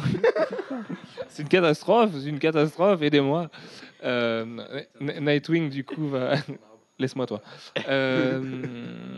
Du coup, tous les personnages se sont un petit peu dispersés à droite à gauche. Donc, Deathstroke euh, va fonder euh, son équipe de, Teen Titans, euh, si on peut le dire. Il faut le dire vite parce qu'il n'y a que des méchants et c'est une équipe de jeunes méchants. Voilà. Je vous le déconseille très fortement. Et malheureusement, on la retiendra surtout parce que c'est ce qui va précéder donc le fameux relaunch de 2011 avec Scott Lobdell et, et Brett Booth. Et puisque Manu l'a lu, Manu va pouvoir vous en parler un peu et Manu va être euh, parce que tu, tu es c'est de la merde. très peu c'est de la merde, euh, voilà, dans ce disons-le. Ouais, c'est pas terrible. hein. Bah, moi j'ai lâché au numéro 4 donc je suis pas le mieux placé pour en parler. Euh, bah, je, suis, je suis pas totalement à jour, je crois que je suis vers le 10 euh, parce que c'est- totalement nul, c'est chiant en fait. C'est les Teen Titans, c'est écrit par Scott Lobdell, c'est totalement lié à Superboy. Les deux se lisent en parallèle et sont, quasiment indissociables en fait. Même Oui, si- et puis à peu près aussi bien l'un que l'autre, c'est-à-dire pas Ouais, extraordinairement bah, bien. oui, très, Euh, très nul même. Euh, voilà. C'est le, le combat des, des jeunes héros contre euh, et surtout de Red Robin qui les réunit. Bah, c'est surtout Red Robin, et puis on a un peu euh, Wonder Girl. Moi, mais une Wonder c'est Girl, c'est hein. une nouvelle Wonder Girl qui est toute pourrie, Girl. euh, Euh, qui est, qui Comme on a un nouveau Superboy qui est... Voilà. Euh, Ouais, mais enfin le Superboy, euh, ses origines, c'est un peu toujours pareil et c'est, enfin c'est assez répétitif. C'est tiens, je suis un clone, je suis méchant d'abord, après euh, je vais être gentil et je vais me battre contre les méchants. oui, mais je sais pas, euh, je sais pas vraiment qui je suis, et puis, euh, et puis je passe beaucoup de temps à me le demander. Et, et Mm. puis est-ce que ce que- ce qui m'arrive, euh, est-ce que c'est vrai ou est-ce que c'est pas vrai? Euh, Enfin bref. Et là, leur combat, c'est contre l'organisation Nowhere, qui est une organisation méchante qui traque les jeunes méta-humains pour essayer de les contrôler et de les, de les reproduire éventuellement. Et qui a créé Superboy, entre autres. Alors, euh, j'ai un doute d'ailleurs. Dans... On a, on a quand même un doute sur le côté il y a une sorte de retcon Mm. dans l'histoire. donc. euh, Mais euh, oui, c'est très chiant. Bah, ça n'a aucun intérêt, les personnages sont mal écrits. C'est très bizarre hein, parce qu'en parallèle, on a Lobdell sur Red Hood and the Outlaws, où là, euh, Là, c'est fun et décomplexé, C'est une tuerie. Mm. Euh, et puis où on a un peu l'impression d'avoir en fait. euh, euh, ben, moi, mon impression, c'est qu'on est vraiment dans les Teen Titans d'origine sur Red Hood and the Outlaws. C'est pas réellement les Teen Titans, mais c'est ce qui se Ouais, les rapproche le plus. Enfin, c'est un mélange. Ouais, C'est ce qui se rapproche le plus des Teen Titans de l'ancien univers, au moins dans le euh, dans la, la- la vitesse de traitement, l'efficacité, le, le côté fun hein, de, de la série. Euh, alors que ben, la série Teen Titans elle-même, on, on a l'impression qu'on a fait un, un amalgame, qu'on a mis quelques personnages obligatoires, donc on pouvait pas Qu'on prendre. en crée des nouveaux on en crée des nouveaux. pour l'idée- l'idée, mais voilà. qui sont chiants. Enfin, Bunker, franchement, qui, qui s'intéresse à ce personnage? Euh, C'est un personnage Bah, gay en plus dans l'univers peut-être d'ici, super, faut- mais euh, peut-être que s'il était créé par quelqu'un d'autre euh, qui, qui s'y attacherait un peu plus. euh, son pouvoir, c'est de contrôler mieux. des briques virtuelles et il en a un nombre limité. Et Violette, ouais. et, vi- Enfin, et franchement, Violette. franchement, c'est pas le pire pouvoir de l'histoire, mais presque. Et, et, et le traitement du personnage est quand même hyper chiant. Et le, le traitement de toute la série. Euh, Ouais, il y a Pour tout moi, plein- il y a c'est- tout c'est, plein de euh, nouveaux persos et euh, c'est bizarre. Je pense que Teen Titans et Superboy, euh, parce que ça va avec, c'est ma plus grosse déception, déception des New 52. Pour moi, c'est un, c'est un viol de ce qui s'est fait avant et ce qui s'est fait avec la période Jones et même Wolfman Perez. C'est euh, ouais, c'est Bah, c'est- comment on peut prendre des personnages qui étaient intéressants et faire ça? Et comment on peut les designer aussi mal? Ah oui aussi oui, parce que là c'est, enfin Superboy c'est c'est Tron, et puis Wonder Girl. Alors déjà en plus d'avoir un caractère de merde, elle a un, oui, elle, a un redesign qui sert à rien et qui est moche. Euh, euh, même Red Robin, il l'a rendu ridicule. Il était. Mais je pense pas que les designs soient si ratés que ça, mais je pense que c'est Brett Booth qui, euh, les dessinant, euh, fait que euh, bah, ça passe pas très bien. J'ai vu, vraiment- j'ai vu le numéro 13 ou 14 qui était mieux quand même, j'ai l'impression. Attends, le design de Red Robin, mec, il est nul à chier. Moi qui est fan de Tim Drake, euh, je, je me- je me suis ouvert les veines en voyant ça. C'est ridicule, quoi. Qu'est-ce qu'il y a de Robin dans ce design? Enfin, C'est minable. C'est pas Robin, c'est Red Robin. Ouais, voilà, c'est. Enfin euh, bon, c'est de la merde quand même. hein, Je pense pas qu'il faut faille prendre le, le personnage comme un Robin, puisque apparemment, enfin peut-être, euh, c'est peut-être pas un Robin. On Bref. Moi, moi, ce que j'espère, c'est un, enfin, c'est une dissolution de l'équipe et une reformation, enfin une nouvelle équipe avec d'autres personnages éventuellement. Euh, éventuellement, si Red Hood and the Outlaws s'arrêtait, euh, recréer une série Teen Titans euh, avec, euh, avec euh, Roy Starfire et, et Jason euh, pour la diriger. Voilà, ça, ça pourrait être pas Jason, mal. mais- Jason, euh, le Jason Todd de, de cet univers-là est infiniment plus intéressant que, que malheureusement le Team Drake de, de cet univers-là. Après, on verra. hein, pour l'instant, il n'a pas eu beaucoup sa chance, quoi, Tim Drake. Il, il C'est vrai. fallu- En fait, il, il- est plus intéressant quand il bon apparaît univers. dans les autres séries. Hmm. c'est, c'est dommage pour lui. Là où il a été le plus mis en avant, je pense que c'est sur une couverture de c'est Dark Knight 9 ou Dark Knight 9 quand c'était le crossover euh, Night of the Hall et au final il apparaissait même pas dans le numéro où c'était la dernière page et, voilà quoi. il a eu un traitement de merde euh, depuis le début et ouais on espère mieux pour la suite. Bah, la suite, justement, on verra. Tyler Kirkham arrive au dessin bientôt, a priori. Euh, on lui a demandé de, de changer la direction du site. Enfin, de toute façon, Dan Dido nous l'avait dit. hein, il n'en est pas fier des Teen Titans, même s'il ne le dit pas euh, clairement. Bah, c'est c'est quand même son méga ennuyeux. regret par rapport au New Ça a 52. été une série qui s'est hyper bien vendue. Ça a été une série euh, star de, de DC. À la période Wolfman Perez, elle rivalisait avec les ventes des, des Uncanny X-Men. Euh, et à la période euh, Jones, je pense que c'était pas mal non plus.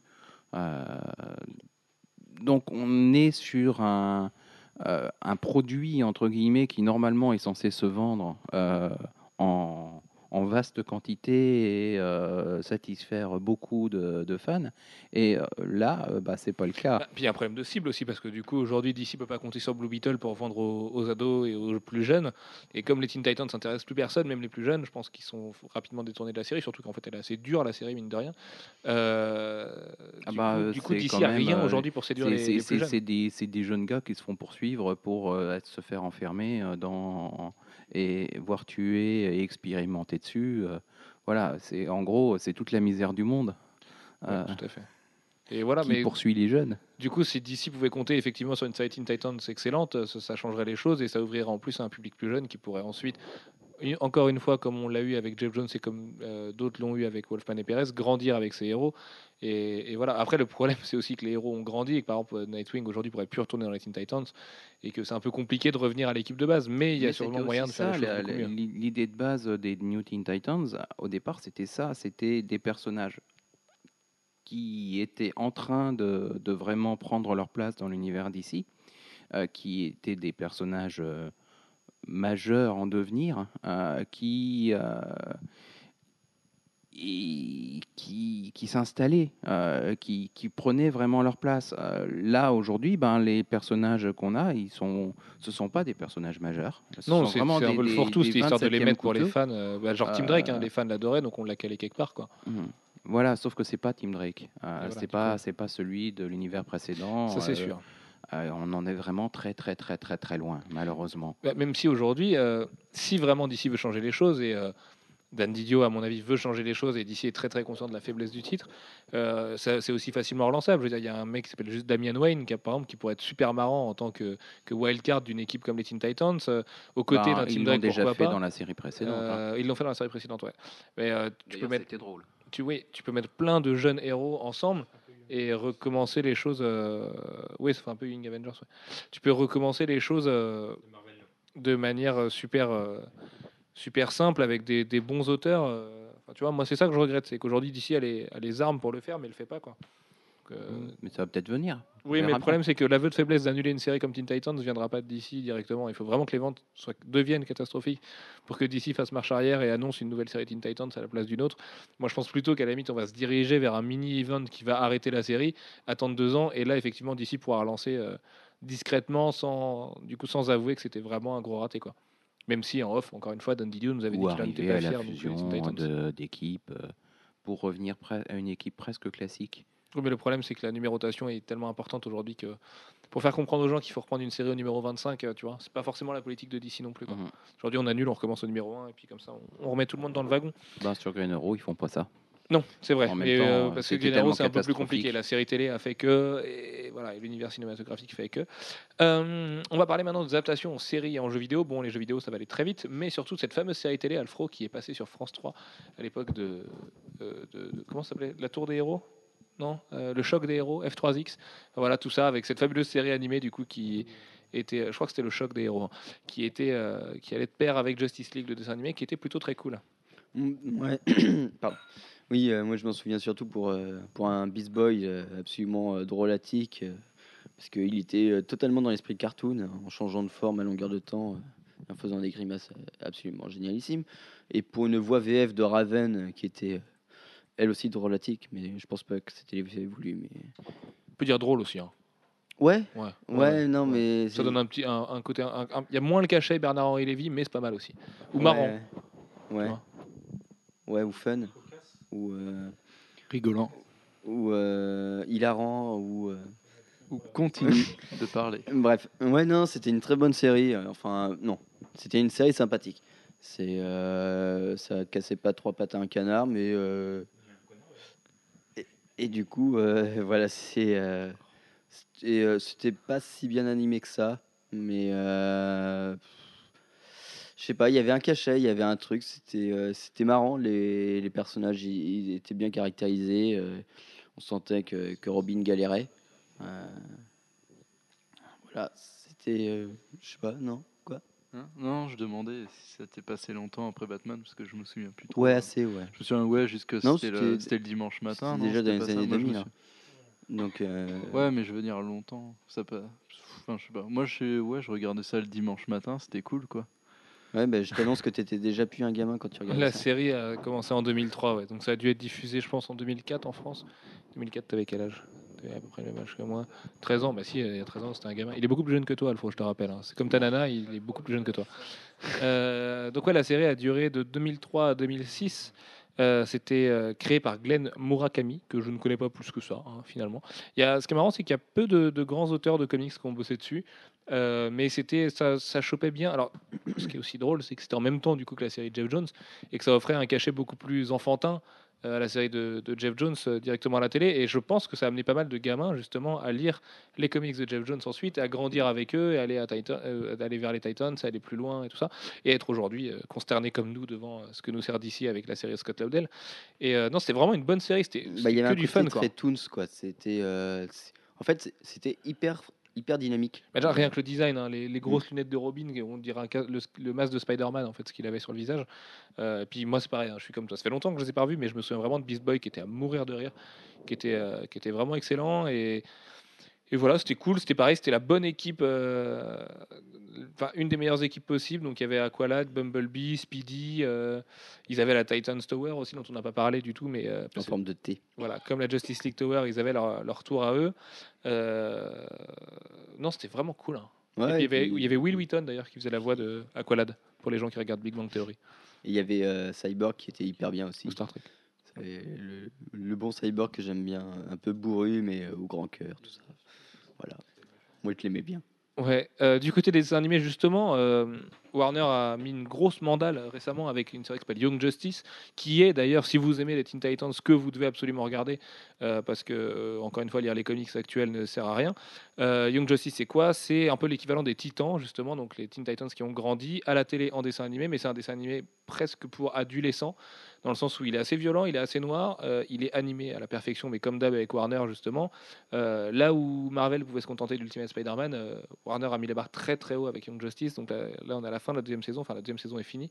C'était absolument génial. Euh, Il y a un roster euh, très bizarre d'ailleurs. Et un roster assez chelou ouais, dans Young Justice. ouais. Et on, c'est vraiment pas le, le roster des, des grosses pointures. Et euh, je pense que c'était un petit peu un, un pari de, de Warner de dire bah en fait on peut faire des bonnes séries Et pas forcément en vendant sur les personnages, parce que Aqualad, euh, Miss Martian et compagnie, euh, il y a Artemis, enfin tout ça, c'est pas les, les personnages. Même s'il y a aussi, euh, il y a aussi Robin, enfin du coup Nightwing. euh, on voit aussi Nightwing après dans la série, euh, Speedy et euh, des personnages un peu plus connus. hein. On s'appuie toujours sur les, les gros persos et euh, Ouais, mais on les voit pas beaucoup, quoi. C'est euh, il y a Arrowhead aussi.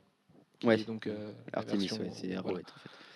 Mais voilà, c'est c'était le pari de Warner. euh, bah, on peut faire euh, une bonne série avec n'importe qui, et bah, ils l'ont prouvé. Et pff, ouais, c'est vraiment bien écrit, quoi. Pour le coup. euh, Bah, c'est la série animée que vous devez regarder Mm. aujourd'hui. hein. C'est vraiment la grosse mandale. euh, c'est vraiment, vraiment, vraiment, vraiment, vraiment excellent. c'est marrant parce que c'est le Aqualad euh, pré-Brightest Day qui est apparu pendant trois numéros et qui dure plus longtemps en dessin animé que- qu'en comics finalement. Tout à fait. il était bien cet Aqualad en plus Bah en ouais, comics. je il avait pas. Même s'il a, il a sympa. pas la même coupe de cheveux hein, dans Young Justice, il a le crâne rasé. Mais, euh, Donc ouais, non, non, vraiment Young Justice, c'est c'est le truc que vous devez regarder. Et puis deux questions bêtes pour finir. Est-ce que vous pensez que Teen Titans arrête de me regarder au-dessus de tes, tes lunettes, Manu, comme ça, je te dis, ça fait dégueulasse. Euh, Est-ce que vous pensez que Teen Titans puisse être adapté au cinéma déjà? Et l'autre question, c'est quelle est selon vous l'équipe parfaite qui pourrait former les, les Teen Titans? Manu. Bah, adapté au cinéma, oui, mais vraiment pas maintenant. Il faut adapter d'autres personnages avant et essayer d'introduire le contexte, puisque à la base, ils sont quand même introduits comme étant les sidekicks euh, en partie des, des deux grands héros d'ici. Donc si on les présente pas d'abord, euh, si on les introduit pas par ce biais-là, ça, ça- ça peut être compliqué. Euh, j'enchaîne tout de suite ou les autres répondent à cette question d'abord? Bon, j'enchaîne tout de suite. Euh, équipe parfaite, euh, Cyborg, Starfire, Raven. Un, Robin, alors lequel Ouais, Team Drake, Wally West. Voilà. Ça me paraît parfait. Bah, moi, pareil pour le cinéma. je, pense que s'il y a une, une direction un, peu, un peu pop, un peu colorée, ça peut faire un film fun. Ce qui, ce qui manque un peu d'ailleurs chez Warner ces derniers temps. Et, euh, C'est vrai qu'a priori, hein, c'est pas du tout la direction qu'a pris Warner. euh. Bah ouais, ouais. Voilà. Mais je sais pas, un, un petit, un petit truc un peu, euh, un peu euh, pop.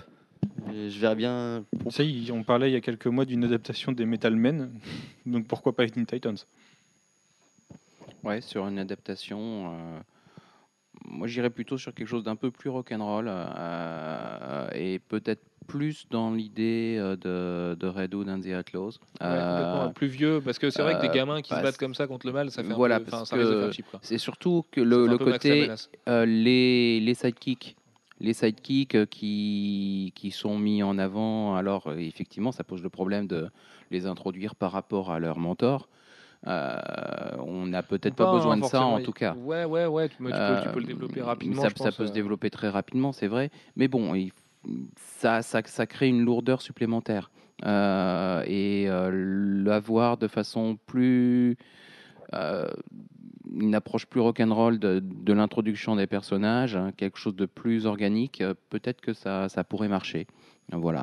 Après, euh, l'équipe euh, idéale, moi je crois que je vais rester sur l'équipe d'origine. Euh, alors, un Robin, ça je suis d'accord. Euh, un Lequel? Il faut cyborg, trancher pour le Robin. ça serait quand même très rock'n'roll si c'était Damian. même si, euh, bon, euh, j'aimerais bien que ce soit Dick, mais Dick, euh, voilà. c'est euh, trop vieux. Voilà, et Dick c'est Nightwing, il a été Batman. euh, c'est, c'est vraiment, il est passé à autre chose. Euh, et euh, mais un Damian, ça serait cool. Euh, et puis Starfire, et puis euh, Raven, et puis Beast Boy, parce que franchement, euh, se passer de Beast Boy en tant que comic relief, ça serait dommage. Euh, et baveur professionnel sur les, sur les filles. Euh, voilà, ça serait dommage. Alex, J'en ai deux. Euh,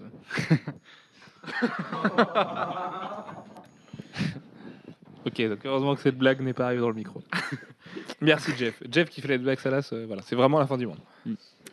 euh, ouais, pour le cinéma, ouais, carrément, moi je pense que ce serait cool. euh, ça pourrait faire un truc assez rock'n'roll. En plus, euh, vu que les films Warner d'ici sont plus matures, ça permettrait d'avoir une approche peut-être plus rock'n'roll ouais, à la Marvel Studios et ça pourrait euh, genre faire un, un concurrent direct euh, parce que bon, c'est pas les mêmes visions quoi.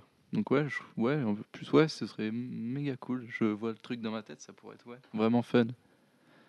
Et euh, pour l'équipe parfaite, je sais pas, ouais. Si, euh, moi j'aime. Ouais, c'est vrai que Damian, ça me le ferait bien. Dans les Teen tout Titans. Ouais, ouais, voilà. Ok. Juste Donc, Damian euh, le- tout le- seul. Non, mais Le en- Teen Titan. voilà. ouais, allez, je vais m'arrêter là. Juste Damian. Très bien, merci. Et euh, quant à moi, du coup, bah, euh, un film, en fait, j'y crois pas trop. Euh, par contre, je rêve d'un film Young Justice, un gros Young Justice qui dure deux heures, hyper bien animé, avec des vrais rebondissements à la fin, et genre la mort d'un perso, ou un truc comme ça, parce qu'il faut toujours une mort pour que ça devienne important. C'est Joss Whedon qui me l'a dit. Ouais, non, non, vra- vraiment, un film Young Justice, pour moi, serait plus important qu'un film en. Merde, comment on dit Un real life action, machin, enfin, tu vois, avec des vrais acteurs, quoi. Euh, parce que je trouverais ça super cheap, en fait, de voir des gamins euh, se taper contre des, de des ados, quoi. Puis tu, tu peux mettre des ados facilement. Mais voilà, par contre, ça avec des bien. ados à la rigueur, ouais, mais il faut beaucoup de moyens. Enfin, tu vois, il y a quand même un- dimension, ça fait un peu chevalier de Tirnanog et les trucs euh, un peu cheap de l'époque. euh. Si, à la limite, pour, se combattre, pour combattre Deathstroke et d'autres euh, d'autres Teen Titans et tout, mais je trouve que l'animé leur colle tellement bien que, non, surtout un gros film Young Justice, ce serait mortel et j'espère que Warner va aller dans cette idée-là, plutôt que de faire un jeu vidéo qui a l'air à peu près pas terrible du tout. Euh, et puis, mon é- qui- ouais, le truc en vue Ah du oui. dessus, ouais, qui Ah la. Marvel Ultimate Alliance, mais alors ils n'ont pas compris qu'il y a deux ans Marvel s'est planté avec ça, et donc ils font la même chose. Enfin bref. Euh, et puis mon roster parfait, donc ce serait Raven cette fois. Et euh, C'est très bon. non, ok, d'accord. Ce serait non, c'est vraiment moi, c'est vraiment l'équipe de Jeff Jones. euh, c'est euh, Wally West, euh, Dick Grayson, Starfire, Cyborg, Raven, Beast Boy, euh, Wonder Girl, et puis euh, et puis voilà. Et Stéphane, merci. Euh, big up à toi et Anne Romanoff. Non, non, vraiment. Enfin, l'équipe de Jeff Jones pour moi c'est le truc qui était juste parfait. Enfin voilà, c'est la quintessence de, de la série de jeunes et je vous le conseille encore une fois de très très fort. Manu, tu voulais ajouter un truc, je crois, par rapport au grand méchant des Teen Titans? Oui, c'est- non, c'est surtout s'il y avait un film contre qui on le mettrait, qu'on les mettrait quoi. Quel, quel vilain, Deathstroke. quel vilain, Ouais. Bah après, Le vrai, pas celui avec le Ouais. masque en tissu. c'est ce que je me disais. Ouais. Parce que ça se trouve, on les verra les Teen Titans dans. Enfin, une version des Teen Titans dans Euro, on sait jamais. Très bien. Merci Alex. C'est joli, euh, euh, tenue, de micro. Euh, bah écoutez, sur ce, je pense qu'on a fait à peu près le tour des Teen Titans. Il nous reste encore deux sujets à aborder pour finir ce fabuleux thème des équipes instigées par Manu il y a presque un mois maintenant. C'est les Young Avengers et les X-Men. Euh, non, il dit désolé parce qu'en fait, c'est pas simple en fait de parler des équipes et de leur création. Enfin, il y a un côté très euh, scolaire à parler de 1964 à aujourd'hui. différentes forcément à côté de trucs. Et puis voilà, on peut pas parler de tout parce qu'évidemment il y a eu plein, plein, plein de numéros. Mais surtout retenez avec les Teen Titans, vous avez deux omnibus dispo en VO pour Wolfman et Perez. Vous avez, il me semble, encore chez Panini, c'est encore trouvable des archives des premiers épisodes de Teen Titans justement de 1964, qui sont importants aussi pour euh, se refaire une idée là-dessus. Et puis euh, par contre en VF pour se procurer les Jeff Jones, euh, bah ça va être la lutte. Donc apprenez l'anglais. DC Universe. Ouais, c'est DC Universe. Bah, c'est d'abord c'est Ça Mick, va coûter cher. du coup, dans le magazine Teen Titans, puis les DC Universe. Mais non, non, essayez de trouver plutôt en VO. Les différents TPB sont encore trouvables. Et, alors, je vous le conseille mille fois. Donc, Wolfman Perez et puis Jeff Jones et euh, sa clique de dessinateurs, parce que c'est juste des lectures indispensables à votre vie, même quand vous êtes adulte. hein, je pense, même si vous êtes lecteur de Vertigo, un peu blasé et que vous aimez que Constantine, euh, un- une bonne cure de Teen Titans, ça peut être mortel. Ça fera des biens à tout le monde. Oui, du Simon Bisley et du Teen Titans, tout à fait. Euh, sur ce, on vous dit à la semaine prochaine. On vous fait un milliard de bisous cosmiques et puis on vous aime très On fort. sera mort. Ah oui, par contre, on sera mort la semaine prochaine. Bah, si jamais, du coup, euh, on survit pas, eh bien, écoutez, à jamais, on est ravis d'avoir fait 105 podcasts avec vous. Euh, désolé d'avoir fait l'apologie de l'alcool, vous en êtes plein sur Twitter. euh, voilà, donc euh, la- l'abus d'alcool est dangereux pour la santé, mais fait rire beaucoup de gens. Et puis, si vous voulez, à 23h, donc vendredi soir, à 23h pile, heure GMT, vous vous mettez avec l'horloge officielle de France, on saute tous en même temps pour voir si on peut provoquer un tremblement de terre et la fin du monde. Voilà, c'est une idée d'Alfro. Donc on va essayer d'appliquer ça au plus de monde possible. Donc euh, répandez ça partout. 23h, on saute tous. Voilà, faites-le. Vous pourriez pas nous faire de plus beaux cadeaux. Alex. Mais moi, je pense que la magie de Noël va sauver le monde. Ah, tu crois? Ouais, ouais. Le Père Noël. Ouais, c'est que je suis super content qu'il y ait la magie de Noël parce qu'il y a plein de films de Noël à la télé et que c'est toujours bien les films de Noël. C'est tu vois justement en lendemain de cuite, un bon film de Noël, c'est super On dirait bien. que Noël, c'est un mec qui fait des films. Euh, Ouais, c'est marrant ça. Hein Hein C'était drôle ça. Allez, euh, sur ce, Anne Romanoff vous dit bonne soirée. On vous aime très fort. À la semaine prochaine. Ciao, ciao. Salut. Salut.